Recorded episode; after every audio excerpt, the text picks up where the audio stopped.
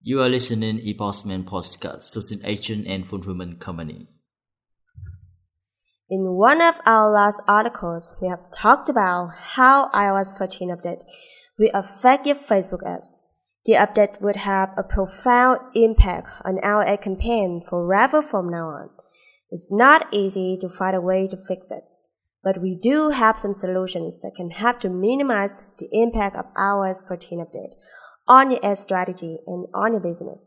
So let's get started. This could be a tough time for all entrepreneurs and marketers. No one can deny the significant impact that iOS 14 update has on our Facebook ads. iOS 14 update could have a big influence on all of us, from dropshippers to suppliers to sourcing agent or dropshipping companies. Specifically, iOS 14 update will have a direct impact on three core elements of Facebook ads. The first one is conversion tracking. Because of iOS 14 update, tracking data is inaccurate. Facebook doesn't track all the conversions, and the time is not real time, but is delayed up to 72 hours.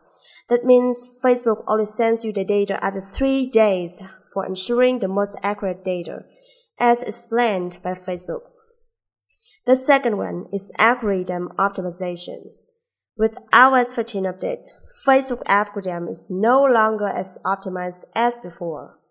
If before when you choose target all country, for example all US, Facebook ads are still optimized based on the data it collected, thanks to the Facebook Pixels intelligence. Now, the effectiveness of its algorithm has decreased significantly. Picks accounts wrongly and it leads to distribution of the ads to the wrong audiences. The old campaign does not work like before. The third one is website targeting. Inaccurate tracking causes an inaccurate customer audience. It does not tell you the truth.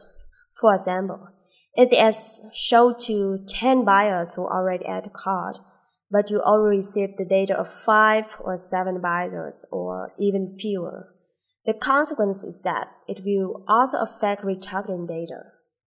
As far as our knowledge, the new update is not a single error that you can fix overnight, but a systematic change. For that reason, sellers have to accept this truth and flexibly test new approaches to find the ultimate solutions and below are some suggestions on how you would do that. Given the three big impacts, there are three corresponding solutions to minimize the impact of iOS 14 update as below. First, fix conversion tracking. There are actually two options for you. Option 1, use dynamic UTM tracking or UTM link with Google Analytics. At the ad level, you create a tracking link, or in other words, build a URL parameter with S variables, including campaign source, campaign medium, campaign name, campaign content. You can see the data in the report on Google Analytics at the acquisition part. From there, determine and modify your ads. Option 2. Set up Conversion API or CAPI. The principle of CAPI is that it sends conversion data from the host server to Facebook platform instead of directly going through web browsers or devices, which is now blocked by iOS. And it's called API. Conversion API setting also help to track event match quality, or it's also called quality points. The higher the points, the better your customer audience will be. However, there's one note for you. Conversion API only helps to improve by 20%, not completely fix the wrong tracking error. The second one is to fix algorithm optimization. What you can do to make it as suitable for the, for the algorithm. Facebook algorithm is based on machine learning to distribute, display relevant content to users. And it's called personalization. When iOS 14 does not provide data, Facebook cannot tell which information is relevant to its users. The consequence is that users will receive ads with irrelevant content. The content looks like spam to them and that makes them really annoyed. So what mechanisms this algorithm is based on? There are four elements in general. The first one is relationship. Does the content have anything related to its users or the people that its users interact with? The second one is content type. What is the format of the content? Video, link, or image? The third one is popularity. Does the post have many likes or interactions? And the final one is recency. Was it content posted a long time ago or just recently posted? Normally, Facebook will not display the content from three or four years ago. So the solution for this issue is to increase interactions of the post, the ads or your page as much as possible by leaving a heart which is considered to be better than like, like, comment, answer your customers' queries, and share. The post with many reactions will be displayed much more often.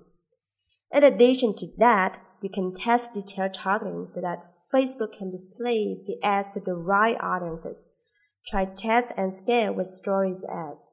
Or you can create your own Facebook group to support the customers in order to increase the customer lifetime value, build the trust, and utilize the available data.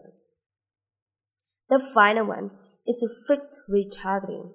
If customer audience decreases sharply, you should extend the retargeting in two ways. The first one is retargeting with engagement. Redirect retargeting more to warm audiences who already interacted with the ads. This will also contain hot audiences who clicked, viewed content, added to cart, and who pixel can attract 100%. The second one is create, creating videos from 15 to 30 seconds to, to increase Facebook reach to the users who like to watch videos.